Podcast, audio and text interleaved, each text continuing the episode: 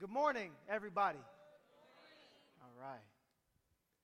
For those of you who don't know me, my name is Corey. Uh, I am the lead pastor here at Third Street Community Church. And it is my honor and great privilege to bring forward to you this morning the Word of God. So, Lord, at this time, please give me clarity of speech.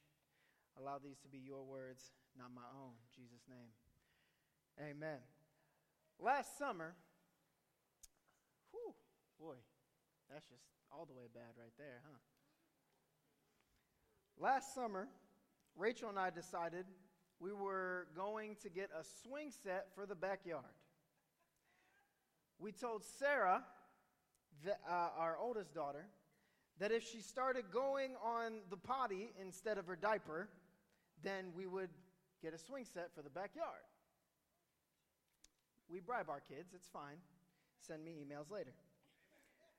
We had every intention of honestly getting the swing set anyway, like full on intention, like already ordered and everything, but decided to use it as a motivational tactic um, for Sarah.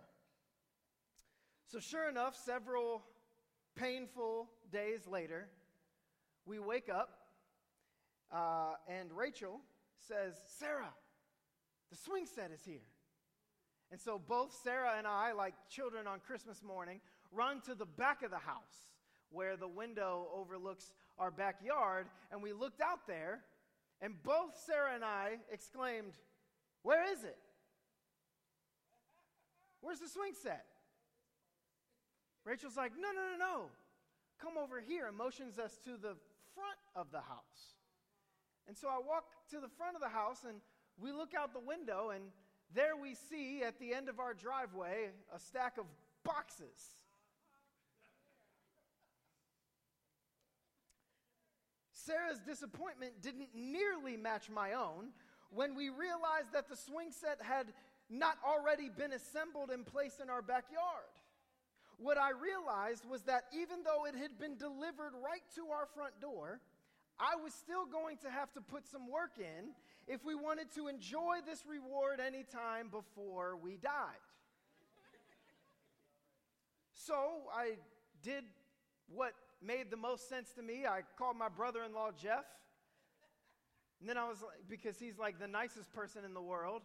And then I was like, who else can I rope into this? And the biggest sucker I knew was JD, so I called JD. And I was like, yo, let's make a morning of it. Grab something to drink, grab something to throw on the grill, come on over, let's crank this out in the morning, then we can celebrate in the afternoon. Morning turned into afternoon, and afternoon turned into evening. And 13 painful hours later, no, no, no, y'all didn't feel me. 13 painful hours later, 13 painful hours later, we had a swing set. It actually is this one that's pictured uh, on the screen right now. Uh, we built that.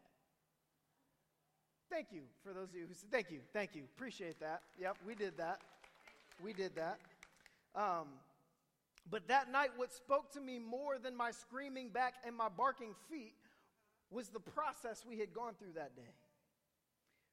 I woke up that morning fully ready to receive our reward. I was disappointed to learn that it didn't come ready to go and it wasn't quite time to play, but that we had a long day of building ahead of us. Some of you already are hip to where I'm going. And while we were building, we honestly had no clue how far or close we were to the next step at any given time. And honestly, there were spots where it didn't even feel like we were making progress. But now that it's all said and done, there is a deeper feeling of accomplishment, appreciation, and joy every time kids come and play on this play set that we built. It's a daily reminder that we did not do this for us, but for our kids and for our community. This morning, we're finishing up our series called For the Crown. As we have already discussed, this reward we are chasing in this life is God Himself who gives Himself to us freely. It is for us to anxiously await heaven, but also to see realized here today. Now that we know the reward of our salvation has been delivered to our doorsteps and that it is to be enjoyed both now and for eternity, in our final week, we seek to answer this morning the question where? Where is my reward? If you would, please turn in your Bibles to the book of First Peter, where we've been for the last couple weeks, where we'll finish our time today. Specifically, we're moving on from chapter 1 into chapter 2, and it's my favorite kind of day because we only have two verses to cover. I said we only have two verses to cover. Somebody should have said amen right there. So, if you would, uh, if you don't have your Bibles with you or you're not comfortable with your ability to, to stay off of social media during service time and don't want to look at your electronic device, feel free to look right up here on the screen as we dive into 1 Peter chapter 2. We're going to read just verses 4 and 5 here this morning. It says this You are coming to Christ, who is the living cornerstone of God's temple. He was rejected by people, but he was chosen by God for great honor. And you, are living stones that God is building into his spiritual temple. What's more, you are his holy priests. Through the mediation of Jesus Christ, you offer spiritual sacrifices that please God. Peter says, You are coming to Christ, and Christ is the living cornerstone. A cornerstone, for those of you who are like me and have to Google stuff. A cornerstone is also known as a foundation stone. It's the stone, it's the first stone that you lay when you're building a foundation. This stone sets the tone, sets the course, if you will, for the rest of the stones to be laid in relation to it. It's the first one. If this one's off, then you've got no hope of the rest of your building being on. It's not one of those things that as you screw in nails, like on that swing set, that it'll adjust itself in the end. That's not true. This is the cornerstone, it's the foundation stone. What Peter intends to communicate is that God is still building something here on earth. See, he's not done. He has not given up. He's not just readily sitting by a red button that at some unknown date he's going to push and everything's going to blow up. Rather, he's taking what he can on earth and he's building something. And the cornerstone of the foundation of that something is his son, Jesus Christ. He is preparing his final dwelling place, the place where our whole reward, whole reward will be fully realized. The dwelling place of our reward is being built on the foundation of Jesus Christ. This reminds me of a story that Jesus told one time.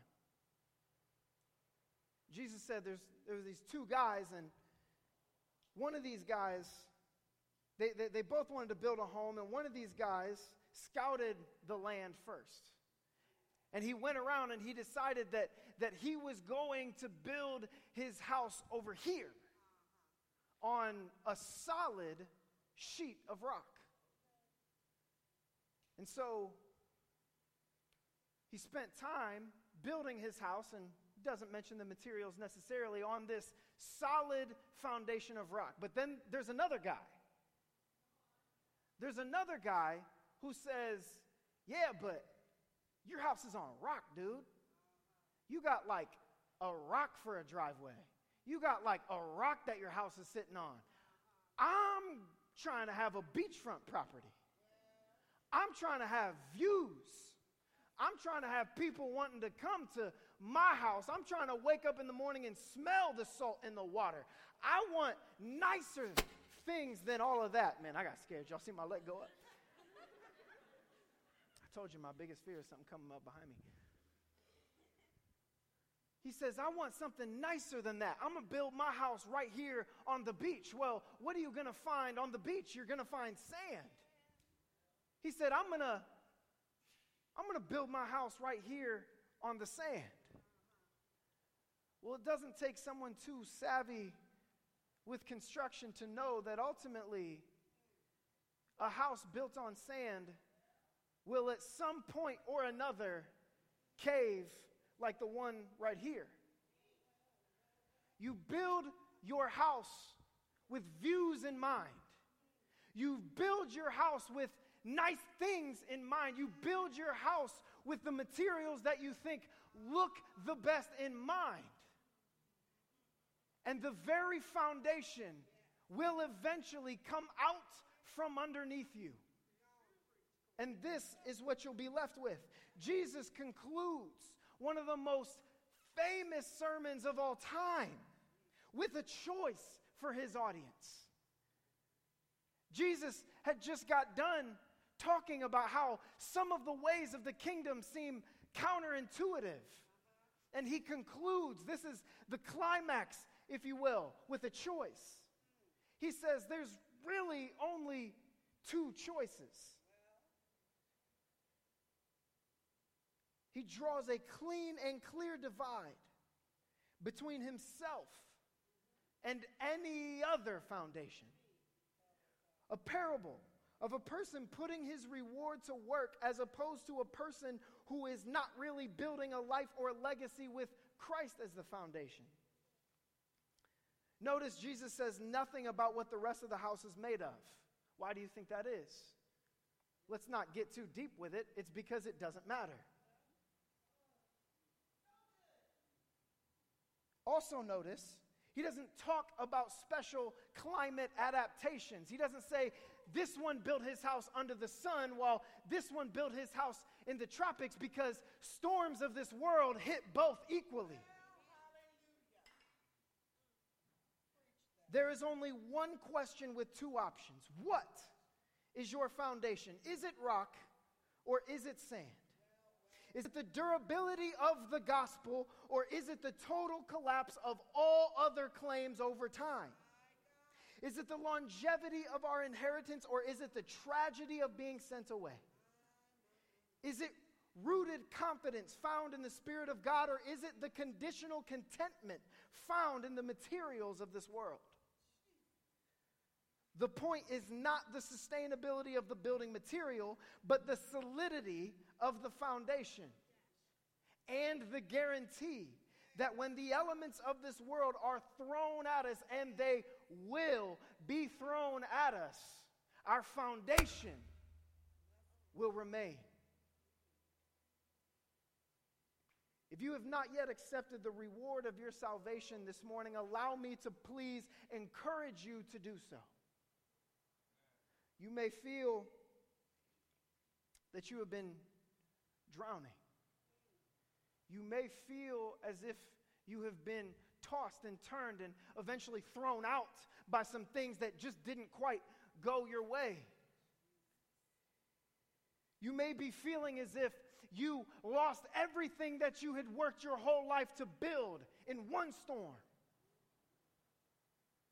You may feel misplaced you may feel as if this has cost you everything. You may just feel flat out lost.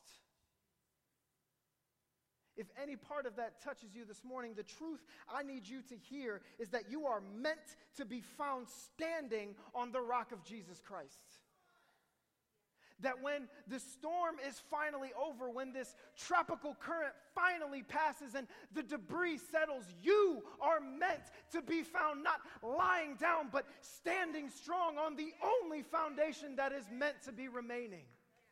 You are meant to be found standing on Jesus as your foundation. As you will find through the rest of our passage in 1 Peter, yeah, Jesus was the stone that was rejected. Yeah, he wasn't very popular when he was on earth. Isn't it interesting that we love him so much more today, allegedly in our culture, than he was loved back then? Perhaps the only reason that we can agree with Jesus now is because we are not actively listening to his voice. Yeah, he was not popular. He did not fit people's political views back then. He did not fit people's sociological expectations of a Messiah back then. He did not fit somebody's economic box that they wanted to see the Savior pop up in. He was rejected, but as you read in later texts in 1 Peter, he is upheld. He is still going. He is the one that God has held up and will continue to hold up for all eternity. Now, He is the cornerstone of what God is building and what God will allow to remain through the end of what we understand as time. If you would like to be left standing in the end to enjoy the reward we've been talking about for the past few weeks, then come to Jesus this morning. Come to Jesus, claim Him as the cornerstone of your life. Own the fact that on our own, what we have built may look okay for now, but will eventually cave. What we need is not better building materials, what we need is a cornerstone. Come to the cornerstone this morning. God is building something greater than anyone or anything in this world can give you. And Peter adds to all that, as if that wasn't incredible enough. Peter adds to it. He says, and you. You got to read this in the Greek because it's even, it's even better. In its original text, it says, even you are living stones that God is building into his spiritual temple. Even you. Peter is playing on the fact that Christ has every right to be seen as the foundation. He has every right to be a cornerstone, but even you get to be a part of what God is building. Making clear that apart from God, we are not that special. We're not that great.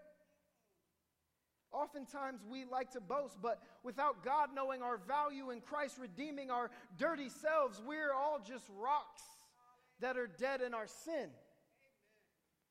You ever see Charlie Brown Halloween?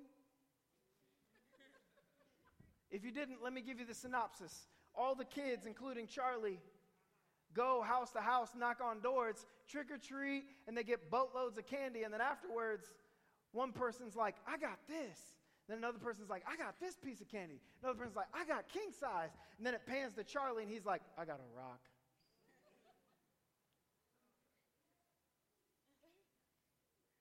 But I bet if somebody dropped a rock in his bag, and when he looked inside of it, all of a sudden that rock started moving.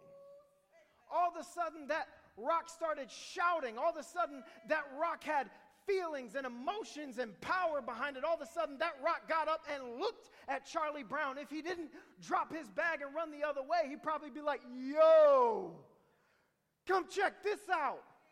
Yo, I got a flipping rock. Like a living rock. This rock, this rock can move. This rock can talk. Do I even understand anything correctly anymore? I got a talking rock.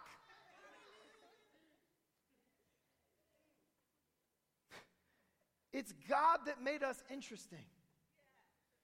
And because of that, he knows our true value to his kingdom. So he sent his son to brush us off after years of being trampled over because we were ordinary. And then he sent his spirit to go ahead and breathe some life. That's pretty incredible. In the fall of 2015, Rachel and I moved into, our, uh, into a new house, the house that we still currently live in. And moving stinks. Amen, Malone students? Y'all just moved in. Amen? Moving stinks, man. And what's funny is, what's funny is like when you go through college, like my four years of college, every time I went off to move in somewhere new, I like each year I had less and less stuff. moving in, right? But when you get married, and then moreover, when you have children, like the exact opposite happens, where every time you go to move something, you're like, man, where the heck did that come? I don't even know we had this. Like, where did, and all of a sudden, you just keep accumulating stuff. Moving stinks. And so we're moving, and honestly, the only thing that was getting me through, coincidentally, I suckered my brother in law Jeff into helping us with that too. Sorry, Jeff. Um, but the only thing that got me motivated, kept me moving through the day as I was super excited to set up one room in particular. At the time, it was the front room. The front room was going to be what was both my office slash, more importantly, man cave. I was real excited about that. I had the, the, the, the TV stand that was going to go in a certain spot. I had the, I had the uh, bigger TV that I was going to put, you know, right there. And, and then I got, I also had like, you know, a, an Xbox for, for, you know, never ever distracting me from my actual work, but like, you know, to play 2K and stuff because I need to. And, and, and, and I had I had the little like sound bar thing and I had all this stuff. I had the perfect setup in mind and I could not wait to, to, to go ahead and unpack everything. So I got in that room and I set everything up. I got the power strip out. This got, you know, those power strips I'm talking about with like 16 outlets because for whatever reason, walls come with two, and you're like, what kind of setup is this? I need like 18. And so you, you, you bring yourself a power strip, and I plugged everything in. Everything's all correct. And I'm like, this is it. Hey, man, this is the moment I've been waiting for. I grabbed that remote and I hit the power button. Nothing came on. I'm like, what? Come on, Corey, you tired? You messed this up? Come on, go back and check again. I go through this whole process, check my work again. I did it all right. Everything's plugged in correctly. But you know what? This power strip, it kind of got dirty in the move. And so let me go ahead and grab a rag. Let me brush that off a little bit. Let me clean it off because maybe there's something in there. Maybe there's some kind of dust that's blocking the power source. Like maybe there's something that's going on. So let me clean it off. I unplugged everything, cleaned everything, plugged it all back in. I'm like, this is it. Here we go. Click the power button. Nothing. Nothing. And by this time, I'm getting frustrated because if this setup doesn't work, all I've got is a bunch of heavy equipment that looks nice but ultimately serves no purpose.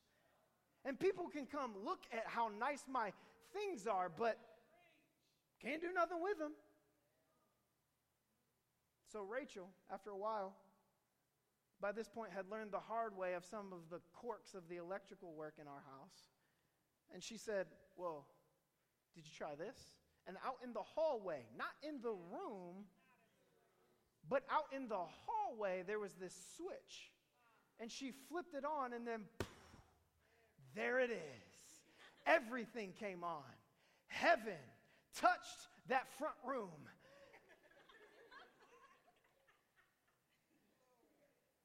And it was amazing. By flipping a switch. See, we can have all the nicest pieces.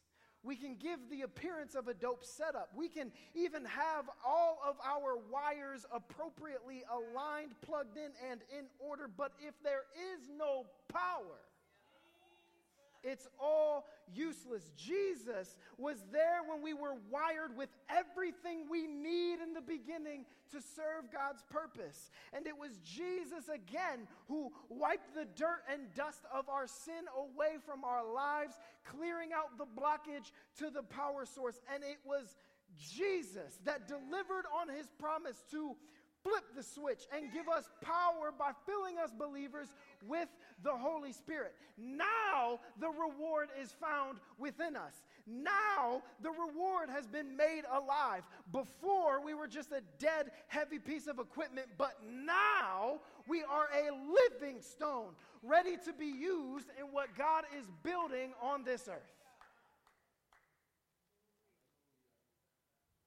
We round out verse 5 with what's more.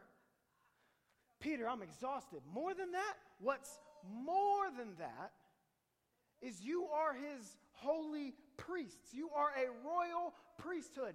Through the mediation of Jesus Christ, you are able to offer spiritual sacrifices that are like pleasing to God. God's temple is no longer a giant physical building built to hold temporary rewards. God's temple that He is building now is a place that is alive. It's a place where the people are the building blocks and it moves.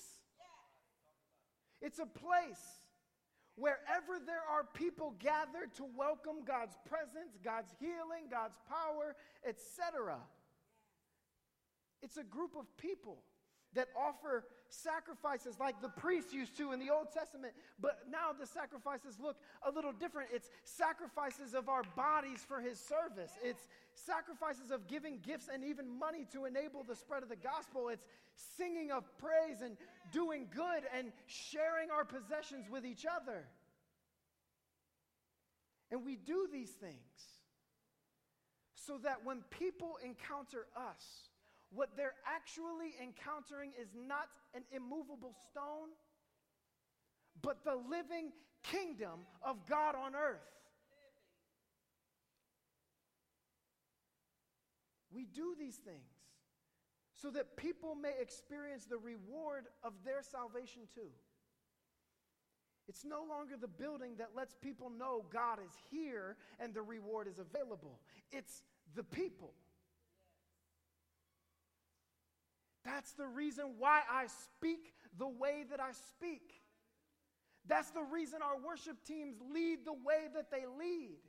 That's why some of y'all shout the way that y'all shout because Third Street is not a building made of some dead whitewashed brick. We are a people. We are a people that is powered by the Holy Spirit. We are people put together by the perfect designer. And by the way, the designer likes to use a lot of different colors and shapes. We are a people who are recipients of God's ultimate rewards ourselves. And we get to take that with us where we go so that it may be offered freely to those around us. That should have you feeling some type of way. We're meant to be on the move. We're meant to spread to all areas of our community. We're meant to bring light to everything we touch and every place that we go. By placing the reward within his people and by using his people to build his kingdom on earth, God guarantees the mobility of both his dwelling place, a place where people are healed, and his good news so that it may be free and accessible to everybody. I have this vision of God hovering over Canton. Can't see it as well over there. Look over there. I have this vision of God hovering over the city of Canton in the end times. Now, just to be clear, a quick disclaimer this is in no way me imparting an eschatological view that I actually think will literally happen, and I need you to believe this. It's just a vision, it's meant to be a metaphor. But I have this vision of God standing over Canton in the end times, and He instructs His angels. He says, Wherever you see darkness, I need you to go build there. Because I need this whole place to be lit. I need this whole place to be light. And so, wherever you see darkness, I need you to go build right there. And the angels turn and look at God and they're like, All right, we got it, but, but why just where there's darkness? Where, what are those lights that we see? And God says, Well, that's where my people have already built my kingdom. You see that spot right there? That's, that's this place called the Martin Center. And there's these crazy people that call themselves Third Street uh, after a geographical location, which is weird to some, but they're just crazy enough to actually believe that their light there could actually spread to the neighborhood around them. A neighborhood that people have long just X'd off the map because it is so dark. And that spot over there, that's Malone University, where students don't just go to school, but they repurpose their education to be trained to go out and serve my purpose wherever they've been placed, in whatever field they've been placed. And oh, yeah, they welcome some people that don't really look like them and some people that didn't really grow up like them. And while they're there to just play sports or whatever, they show them my light. That spot over there, that's this, that's this dope barbershop where if I needed my haircut, I would go. It's called Chester's Mop Shop. And every time that every time that somebody's in the chair getting cut up, you can guarantee that they're receiving the world and the, uh, the word. And this place over here is called it's called Hartford Middle School. And and, and, and man, it, it was wild in the day, but now I got my people all over that joint, and that's where I live now. And and and this place over here is called Crossover Academy. It started as like a homeschool, but now it's and this place over here, this is where the Chesters live, and this is where this is where Sly and Sylvia live, and this is where Marcus and Chelsea live, and this is where Corey and Rachel live, and this is where you get the picture, right?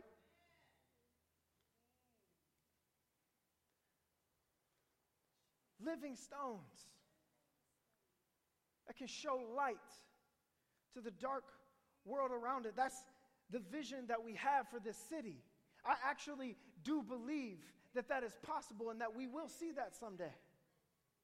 But for today, here at Third Street, we believe that just like that swing set I mentioned in the beginning, the reward of our salvation has been brought right to our doorsteps.